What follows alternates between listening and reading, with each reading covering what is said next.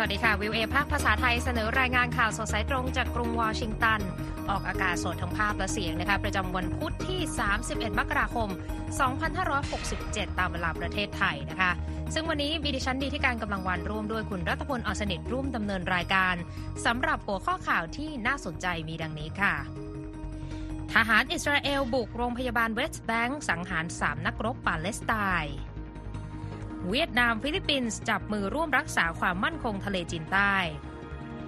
IMF ชูเศรษฐกิจโลกสดใส GDP เพิ่มเงินเฟ้อลดอีลอนมัสก์เผยฝังชิป Neuralink ในสมองผู้ป่วยรายแรกแล้วส่วนสำคัญวันนี้วิเคราะห์ท่าทีสหรัฐในสงครามกาซาหลังศาล ICJ ลงความเห็นเรื่องฆ่าล้างเผ่าพันธุ์โรงเรียนในสหรัฐสอนทักษะความรู้ด้านการเงินผ่านวิชาเลขและส่งท้ายกันวันนี้ญี่ปุ่นฮิตคาเฟ่หมูน้อยในฮาราจูกุจะเป็นอย่างไรรอติดตามได้ในข่าวสดสายตรงจาก VOA สดจากกรุงวอชิงตันค่ะข่าวแรกวันนี้นะคะยังคงต้องเกาะติดสถานการณ์ระหว่างอิสราเอลกับกลุ่มฮามาสนะคะซึ่งมีรายงานว่าทหารอิสราเอลนั้นสังหารนักรบชาวปาเลสไตน์3คนเมื่อวันอังคารค่ะภายในโรงพยาบาลแห่งหนึ่งในเขตเวสต์แบงก์ซึ่งหนึ่งในผู้เสียชีวิตนั้นเป็นสมาชิกกลุ่มฮามาสที่กำลังเตรียมการโจมตีครั้งใหญ่ขึ้นนะคะตามคำกล่าวอ้างของทางกองทัพอิสราเอลนะคะโดยเจ้าหน้าที่สาธารณสุขปาเลสไตน์ได้เผยว่าทหารอิสราเอลนั้นบุกเข้าไปในโรงพยาบาลอีบินชินาในเมืองเจนินและสังหารชาย3คนภาพจากกล้องวิดีโอวงจรปิดที่โรงพยาบาลแสดงให้เห็นทหารนอกเครื่องแบบราว12คนแต่งตัวคล้ายพลเรือนและเจ้าหน้าที่การแพทย์พร้อมกับอาวุธปืนบุกเข้าไปในโถงโรงพยาบาลนะคะทางรอยเตอร์ตรวจสอบรายงานชิ้นนี้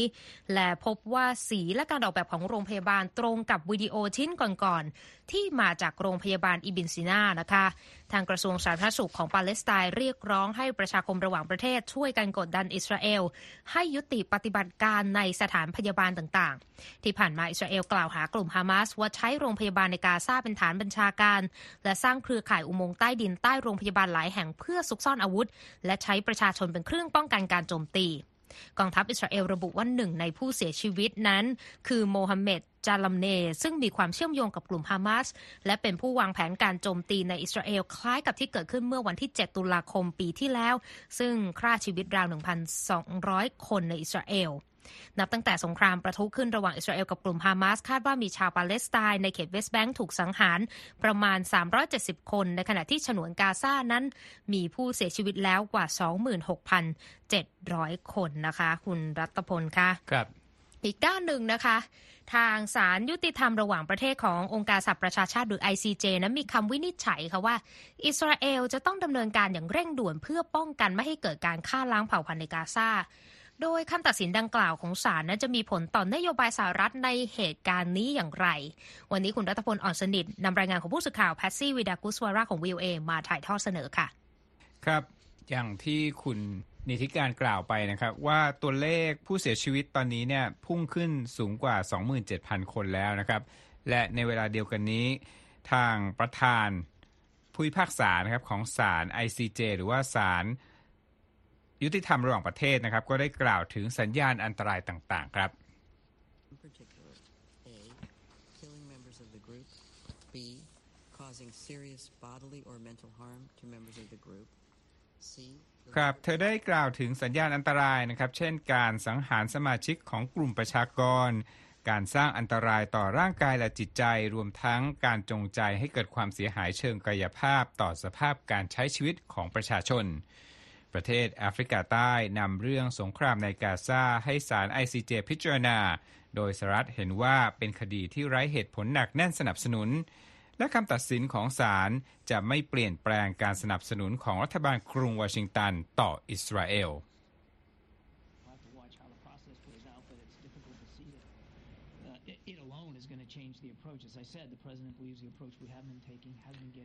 ครับจอห์นเคอร์บี้โฆษกสภาความมั่นคงแห่งชาติสหรัฐกล่าวว่า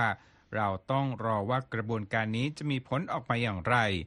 อย่างที่ผมกล่าวไปแล้วประธานาธิบดีโจไบเดนเชื่อว่าแนวทางที่เราทำนั้นได้ผลสำเร็จและจะทำต่อไปนอกจากนี้นะครับสหรัฐมองว่าคำวินิจฉัยครั้งนี้เป็นไปตามแนวทางของรัฐบาลกรุงวอชิงตันที่เรียกร้องให้อิสราเอล จำกัดอันตรายที่มีต่อประชาชนให้น้อยที่สุดและให้มีความช่วยเหลือด้านมนุษยธรรมมากขึ้นรวมทั้งสหรัฐแสดงจุดยืนว่าอิสราเอลมีสิทธิ์ในการทำให้เชื่อใจว่าจะไม่ตกเป็นเป้าการโจมตีอีกนะครับแม้ว่ามีจำนวนผู้บาดเจ็บและเสียชีวิตจำนวนมากรัฐบาลสหรัฐไม่สนับสนุนการหยุดยิงที่เอื้อต่อฮามาสแต่เพียงฝ่ายเดียวทางการกรุงวอชิงตันบอกด้วยว่าการวินิจฉัยของศาล ICJ ในครั้งนี้ไม่ได้เรียกร้องให้เกิดการหยุดยิงอาจารย์เนท ลาซารัสนักวิเคราะห์ด้านความขัดแย้งระหว่างประเทศแห่งมหาวิทยาลัยจอร์จวอชิงตันกล่าวผ่านสกายว่าถ้ามองในมุมหนึ่งนั้นจะมีการจัดหมวดหมู่ให้กับปฏิบัติการทางทหารของอิสราเอลว่าเป็นสิ่งที่ชอบธรรมเพื่อตอบโต้การโจมตีของฮามาสเมื่อวันที่ 7 ตุลาคม it is classifying Israel's military operation in general as a legitimate military operation อย่างไรก็ตามนะครับคำวินิจฉัยของศาลอาจบังคับให้สหรัฐและประเทศอื่นๆพิจารณาว่าการสนับสนุนปฏิบัติการของอิสราเอลนั้นมีความเสี่ยงทางกฎหมายหรือไม่อดิลเฮกศาสตราจารย์ด้านกฎหมายระหว่างประเทศที่มหาวิทยาลัยรัตเกอร์สบอกนะครับว่าศาลส่งสัญญาณให้ประชาคมโลกตื่นตัวถึงความเสี่ยงว่าอาจจะเกิดการฆ่าล้างเผ่าพันธุ์หรือไม่หากว่าไม่มีความพยายามป้องกันเขาบอกนะครับว่านั่นหมายความว่าทุกประเทศที่ให้การสนับสนุนทางทหารและการทูตต่ออิสราเอลต้องคิดให้หนักว่าควรทำเช่นนั้นต่อไปหรือไม่เมื่อศาลระบุถึงความเสี่ยงที่เกิดขึ้นแล้วยังไม่เคยมีการนำเรื่องการพิจารณาในเชิงกฎหมายนะครับว่าคำตัดสินใดๆของศาล ICJ สามารถนำไปบังคับใช้เพื่อเอาผิดต่อสหรัฐได้หรือไม่อย่างไรก็ตามในทางการทูตคำวินิจฉัยของศาลก็ได้สร้างความตื่นตัวให้กับกลุ่มที่อยากให้มีการเอาเรื่องต่ออิสราเอลในระดับคณะมนตรีความมั่นคงแห่งสหประชาชาติซึ่งเรื่องนี้เป็นสิ่งที่รัฐบาลวอชิงตันอาจจะต้องตัดสินใจทางใดทางหนึ่งในที่สุดครับริยาด มันซัวร์ทูตปาเลสไตน์ประจำสหประชาชาติกล่าวว่าเขากำลังทำงานร่วมกับประเทศแอลจีเรียซึ่งเป็นชาติอาหรับที่เป็นสมาชิกคณะมนตรีความมั่นคงของ UN ครับ into all the details in order to take the appropriate steps which of course these steps will be in the ครับนักการทูตผู้นี้บอกนะครับว่าเรากำลังศึกษารายละเอียดอย่างลึกซึ้งในทุกรายละเอียดเพื่อให้ได้ดำเนินการต่อไปอย่างเหมาะสมซึ่งก้าวย่างต่อไปเหล่านั้นจะเกิดขึ้นภายในคณะมนตรีความมั่นคงหากว่าแรงกดดันจากนานาชาติไม่อาจทำให้ประธานาธิบดีโจไบเดนมีปฏิกิริยาใดๆได้เสียงจากประชาชนอเมริกันเองที่จะออกไปเลือกตั้งในปลายปีนี้อาจมีผลต่อผู้นำสหรัฐและผลการสำรวจความคิดเห็นของประชาชนแสดงให้เห็นครับว่าชาวอเมริกันส่วนใหญ่โดยเฉพาะที่สนับสนุนพรรคเดโมแครตของไบเดนต้องการให้สงครามในกาซาสิ้นสุดลงครับค่ะขอบคุณมากค่ะคุณรัตพลค่ะมาฟังข่าวกันต่อนะคะอยู่ในเอเชียใกล้ๆเรานี่เองนะคะเวียดนามและฟิลิปปินส์มีการบรรลุข้อตกลงในวันอังคารนะคะเพื่อเพิ่มความร่วมมือของกองกำลังรักษาการชายฝั่งของทั้งสองประเทศในการป้องกันภัยคุกคามในทะเลจีนใต้นะคะโดยได้มีการประกาศความร่วมมือนี้ระหว่างที่ผู้นำฟิลิปปินส์เยือนเวียดนามค่ะโดยบันทึกความเข้าใจความมั่นคงที่ทั้งสองฝ่ายร่วมลงนามกันนะคะระบุถึงการป้องกันเหตุการณ์ในทะเลจีนใต้และความร่วมมือทางทะเลของหน่วยงานรักษาการชายฝั่งขณะที่ประธานาธิบดีเฟอร์ดินานด์มาโกสจูเนียร์ของฟิลิปปินส์กล่าวว่าข้อตกลงความร่วมมือทางทะเลฉบับนี้มีจุดประสงค์เพื่อจัดทำความเป็นหุ้นส่วนรอบด้านระหว่างกองกำลังรักษาการชายฝั่งของเวียดนามและฟิลิปปินส์ในด้านการพัฒนาฝึกฝนและแลกเปลี่ยนทางการทหารระหว่างกันเพื่อเสริมศักยภาพในการปฏิบัติหน้าที่ในบริเวณนี้และย้ำว่าเวียดนามคือหุ้นส่วนเชิงยุทธศาสตร์ของฟิลิปปินส์เพียงประเทศเดียวในเอเชียตะวันออกเฉียงใต้ค่ะทางนายกรัฐมนตรีเวียดนามฝ่ายมินจิ๋งได้กล่าวว่าสถานการณ์โลกและภูมิภาคนี้เปลี่ยนแปลงไปอย่างรวดเร็วและซับซ้อนดังนั้นเราจำเป็นต้องสามัคคีและร่วมมือกันอย่างใกล้ชิดมากขึ้นนอกจากข้อตกลงความมั่นคงแล้วนะคะทางฟิลิปปินส์ยังทำข้อตกลงซื้อข้าวจากเวียดนามซึ่งเป็นหนึ่งในผู้ผลิตข้าวรายใหญ่ที่สุดในโลกรวมถึงข้อตกลงด้านการเกษตรและยังเข้าพบผู้บริหารของวินกรุ๊ปซึ่งเป็นเครือธุรกิจขนาดใหญ่ที่สุดของเวียดนามด้วยค่ะคุณรัตพลคะครับข้ามาที่ปากีสถานครับคุณผู้ชมศาลปากีสถานนั้นพิพากษาจำคุกอดีตนายกรัฐมนตรีอิมรานข่านเป็นเวลา10 ปีนะครับในวันอังคารตามความผิดฐานเปิดเผยความลับราชการที่ตัวเขาเองอ้างว่าสหรัฐสมคบคิดในการล้มล้างรัฐบาลครับ นอกจากขาดแล้วนะครับชาเมมูดคูเรชีรัฐมนตรีกระทรวงการต่างประเทศของรัฐบาลเดียวกันก็ได้รับโทษเช่นเดียวกันในฐานฝ่าฝืนกฎหมายว่าด้วยความลับราชการจากความผิดในกรณีที่เปิดเผยบันทึกลับการสื่อสารของนักการทูตหรือที่เรียกกันภายในว่าบันทึกไซเฟอร์ขณะที่ทั้งสองดำรงตำแหน่งอยู่นะครับข่านอ้างว่าบันทึกการสื่อสารดังกล่าวนั้นเป็นบันทึกเกี่ยวกับบทบาทของสหรัฐในการล้มรัฐบาลของเขาผ่านการสนับสนุนของกองทัพเพื่อให้เป็นการลงโทษที่ปากีสถานออกจากอิทธิพลสหรัฐโดยรัฐบาลวอชิงตันและกองทัพปากีสถานได้ออกมาปฏิเสธข้อกล่าวหานี้นะครับที่ผ่านมาครับอดีตนายกรัฐมนตรีผู้นี้ซึ่งมีอายุ71ปีถูกฝ่ายค้านโค่นอำนาจเมื่อเดือนเมษายนปี2022และเขาได้ปฏิเสธการไต่สวนในคดีนี้โดยให้เหตุผลว่าเป็นคดีที่มีแรงจูงใจทางการเมืองอยู่เบื้องหลังและเกิดขึ้นโดยน้ำมือของกองทัพครับคุณผู้ชม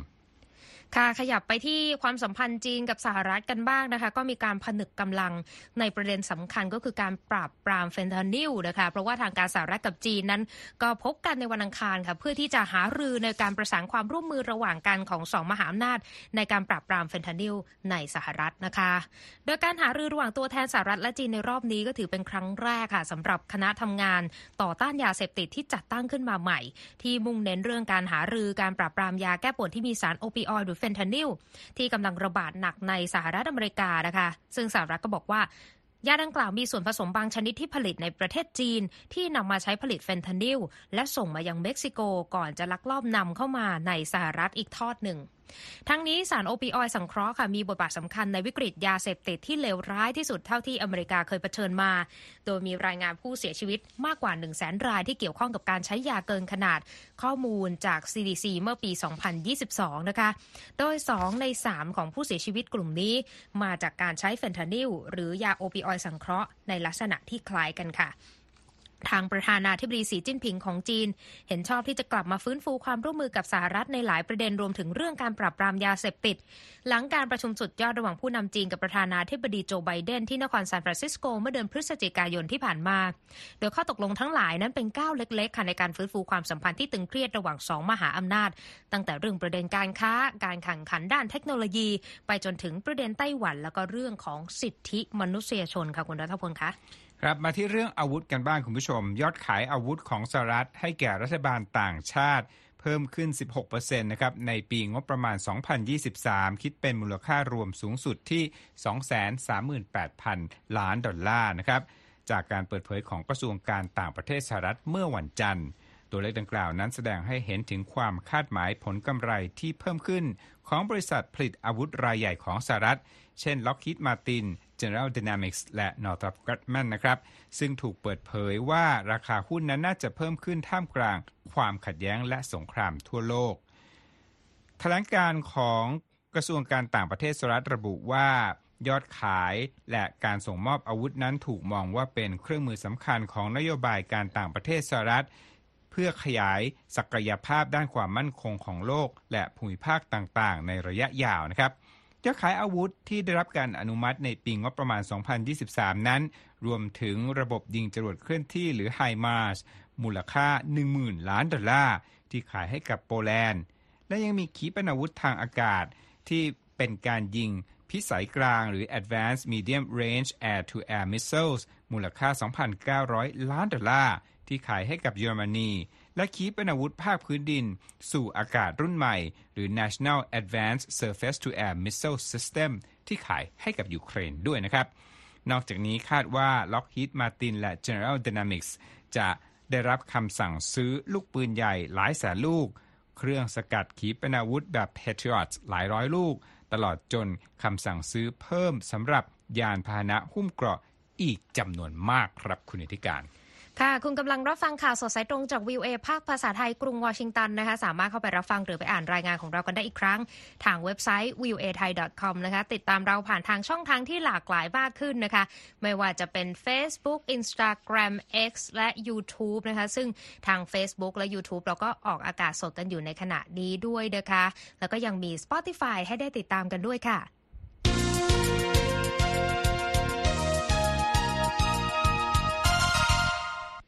มาเช็คสภาพตลาดหุ้นกันบ้างนะคะวันนี้ตลาดหุ้นสหรัฐปิดตัวสับสนนะคะดาวโจนส์บวก 133.86 จุดที่ 38,467.31 จุด S&P ลบ 2.96 จุดที่ 4,924.97 จุด NASDAQ ลบ 118.15 จุดที่ 15,509.90 จุดราคาทองคำบวก 1.44% ที่ 2,057 ดอลลาร์กับอีก 60 เซนต์ต่อออนซ์ส่วนค่าเงินบาทนะคะวันนี้1ดอลลาร์แลกได้35บาทกับอีก37สตางค์ค่ะประเด็นของตลาดหุ้นที่ดูแล้วสับสนแต่ดูเหมือนทิศทางเศรษฐกิจโลกเนี่ยจะไม่สับสนแล้วนะออกไปในแนวสดใสนะคุณรัตพล IMF เขาว่ายังไงบ้างคะคือมีการปรับประมาณการนะครับว่าจะดีขึ้นครับคุณผู้ชม IMF หรือว่ากองทุนการเงินระหว่างประเทศนะครับก็ได้ปรับคาดการณ์ภาพรวมการเจริญเติบโตของเศรษฐกิจโลกในปีนี้ให้สูงขึ้นเล็กน้อยนะครับซึ่งแสดงให้เห็นถึงการขยายตัวอย่างต่อเนื่องของเศรษฐกิจขนาดใหญ่เช่นสหรัฐและการที่เงินเฟ้อนั้นชะลอลงครับในรายงานคาดการณ์ภาพรวมเศรษฐกิจโลกครั้งล่าสุดในวันอังคาร IMF คาดว่าเศรษฐกิจโลกปีนี้จะเติบโตในระดับ 3.1% ซึ่งเท่ากับปีที่แล้วแต่สูงกว่าคาดการณ์ก่อนหน้านี้ที่ทำไว้เมื่อเดือนตุลาคมตอนนั้นบอกว่าปีนี้จะโต 2.9% นะครับ IMF ประเมินครับว่าอัตราเงินเฟ้อเฉลี่ยทั่วโลกนั้นจะลดลงคุณผู้ชมจากระดับ 6.8% ปีที่แล้วมาที่ 5.8% ในปีนี้และถ้ามองข้ามไปถึงปี 2025 จะเหลือ 4.4% นะครับโดยคาดว่าเงินเฟ้อเฉลี่ยของประเทศเศรษฐกิจชั้นนำต่างๆจะลดลงมาอยู่ที่ 2.6% ปีนี้และ 2% ปีหน้านะครับอันนี้อ้างอิงเป้าหมายของธนาคารกลางหลายประเทศด้วยนะครับสำหรับเศรษฐกิจสหรัฐนะครับรายงานของ IMF คาดการณ์ว่าจะเติบโตที่ระดับ 2.1% ปีนี้ซึ่งมากกว่าที่เคยคาดไว้ 1.5% เมื่อ 3 เดือนก่อนขณะที่จีนนะตอนนี้ทุกคนจับตาอยู่ที่จีน IMF คาดว่าเศรษฐกิจจีนนั้นจะขยายตัวในระดับ 4.6% ปีนี้เพิ่มจากที่คาดไว้ 4.2% นะครับและถ้ามองไปถึงปีที่แล้วถือว่าชะลอตัวเพราะว่าปี 2023 นั้นขยายตัว 5.2% ครับอย่างไรก็ตามนะครับ IMFปรับลดคาดการณ์การเติบโตเศรษฐกิจของกลุ่มยูโรโซนเล็กน้อยนะครับจาก 1.2% มาอยู่ที่ 0.9% ในครั้งนี้เพราะว่าสงครามยูเครนและวิกฤตพลังงานเป็นปัจจัยที่กำลังกดดันเศรษฐกิจของยูโรโซนนะครับหัวหน้าคณะเจ้าหน้าที่วิเคราะห์เศรษฐกิจของ IMF บอกด้วยนะครับว่าหลายส่วนของโลกนั้นยังคงจะมีการเติบโตในทางเศรษฐกิจที่ดีรวมทั้งบราซิลอินเดียเอเชียตะวันออกเฉียงใต้และรัสเซียที่เผชิญกับมาตรการลงโทษจากชาติตะวันตกด้วยนะครับค่ะไปกันที่เทคโนโลยีที่น่าติดตามนะคะทางอีลอน มัสก์ค่ะมหาเศรษฐีระบุในวันจันทร์นะคะว่า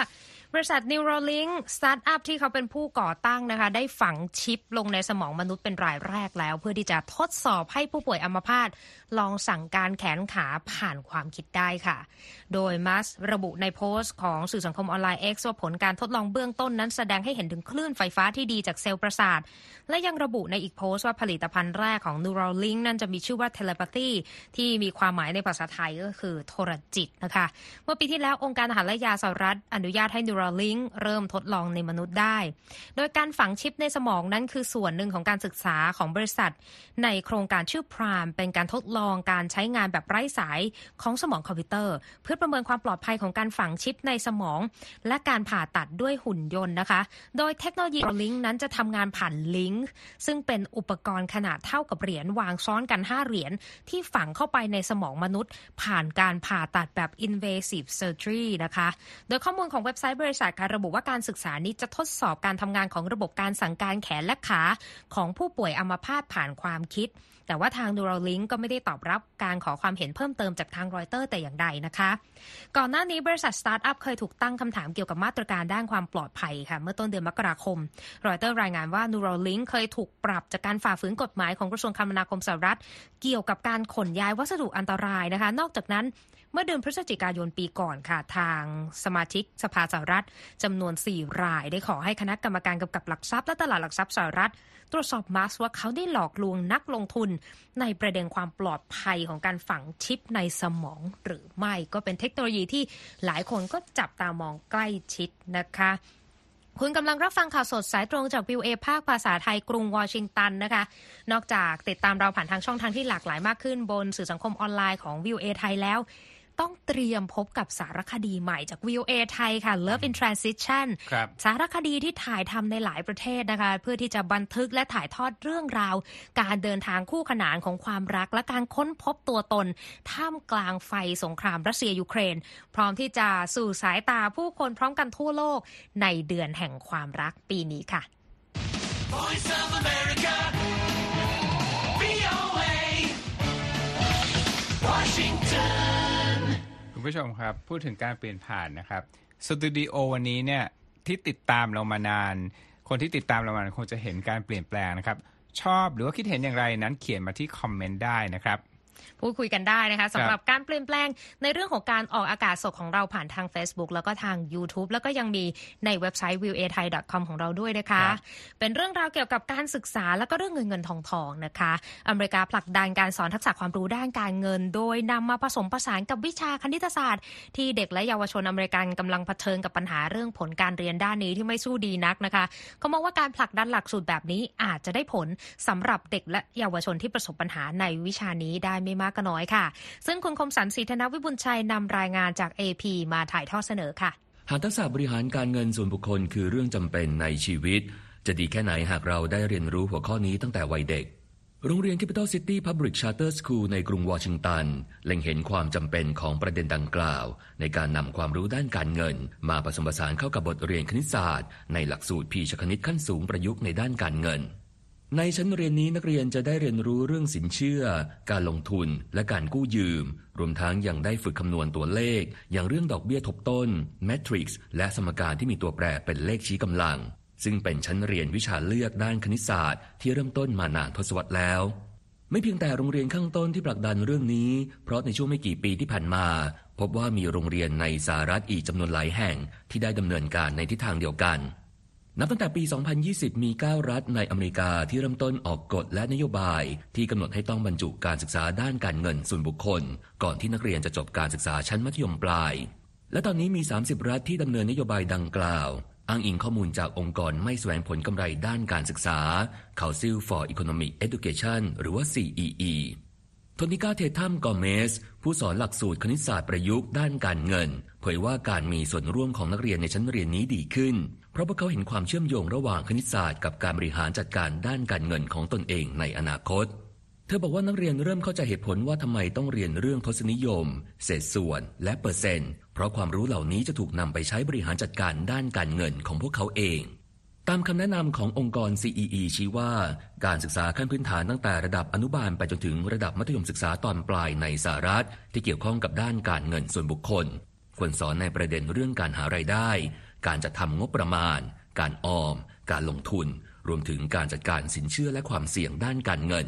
ผู้เชี่ยวชาญมองว่าวิชาเหล่านี้นะครับไม่จำเป็นต้องให้ครูคณิตศาสตร์เป็นผู้สอนก็ได้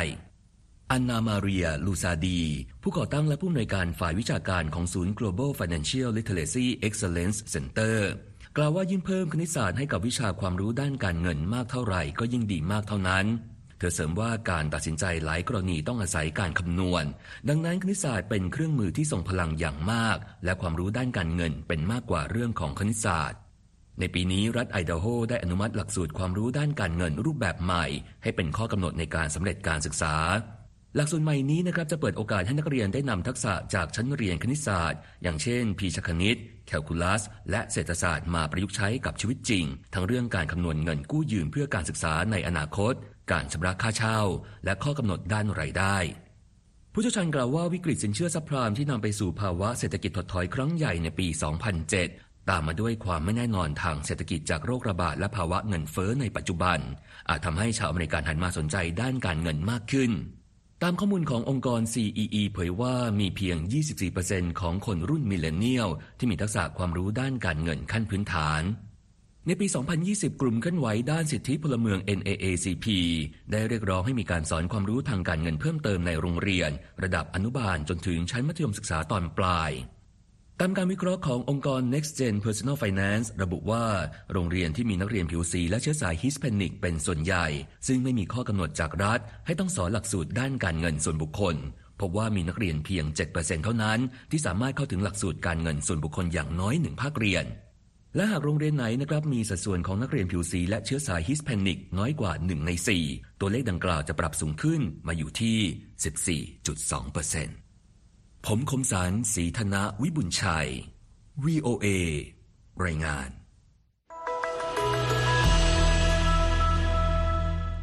ขอบคุณมากค่ะคุณคมสันค่ะมาส่งท้ายวันนี้ด้วยเรื่องราวน่ารักกันนะคะที่ประเทศญี่ปุ่นค่ะหลายคนอาจจะคุ้นเคยกับคาเฟ่สุนัขคาเฟ่แมวนะคะวันนี้จะพาทุกท่านไปติดตามคาเฟ่หมูน้อยในฮาราจูกุค่ะบรรดาผู้ที่เป็นลูกค้าหลายสิบคนที่มาเยือนคาเฟ่ในตอนเช้าที่ฮาราจูกุก็มาเตรียมถ่ายเซลฟี่แล้วก็มาเล่นกับลูกหมูเพลินๆนะคะที่คาเฟ่ที่เรียกว่ามีพิกคาเฟ่นะคะที่ฮาราจูกุโดยหนึ่งในนั้นก็คือเป็นวิศวกรซอฟต์แวร์จากรัฐวอชิงตันพาลูกสาววัย21มาเพราะว่าโดนรบเร้าสุดท้ายโดนตกค่ะกลายเป็นขาประจำของคาเฟ่แห่งนี้ในฮาราจูกุไปเสียเลยนะคะโดยเสน่ห์ของลูกหมูตัวเล็กๆเนี่ยนะคะก็คือค่อนข้างสงบเสงี่ยมไม่ส่งเสียงรบกวนแล้วก็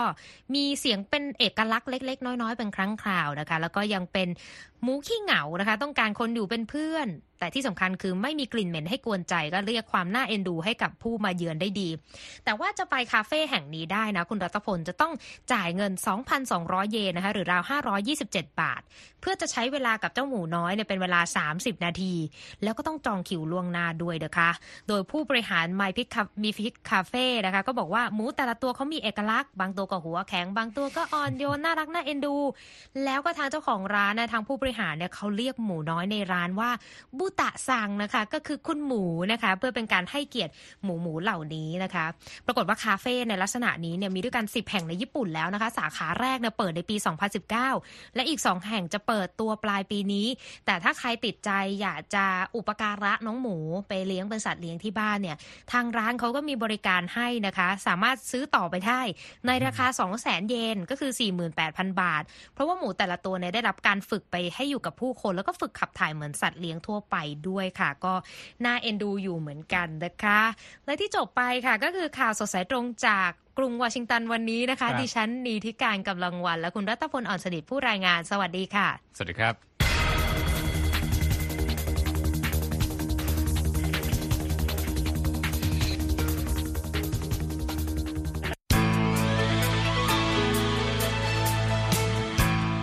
ครับและที่จบไปเป็นรายการจาก VOA ภาคภาษาไทยรายงานสดส่งตรงจากกรุงวอชิงตันประเทศสหรัฐคุณผู้ฟังสามารถติดตามข่าวสารจากทั่วโลกได้ในทุกที่ทุกเวลาที่เว็บไซต์ voathai.com รวมถึงทุกช่องทางในโซเชียลมีเดีย Facebook, YouTube, Twitter และ Instagram เริ่มต้นวันด้วยการอัปเดตข่าวสารจากทั่วโลกผ่านรายการข่าวสดสายตรงจาก VOA ภาคภาษาไทยและสุดสัปดาห์กับ VOA ทั้งยังเรียนรู้เรื่องราวทางวัฒนธรรมและไลฟ์สไตล์ผ่านรายการภาษาอังกฤษแบบอเมริกันของเรา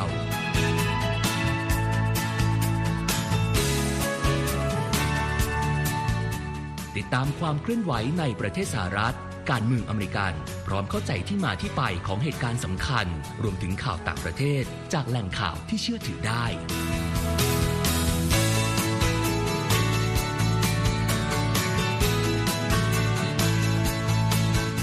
นอกจากนี้ VOA ยังมีบทสัมภาษณ์และคอนเทนต์แบบ Exclusive จากบุคคลที่น่าสนใจหลากหลายวงการและยังมีเรื่องราวของคนไทยในประเทศสหรัฐอีกด้วย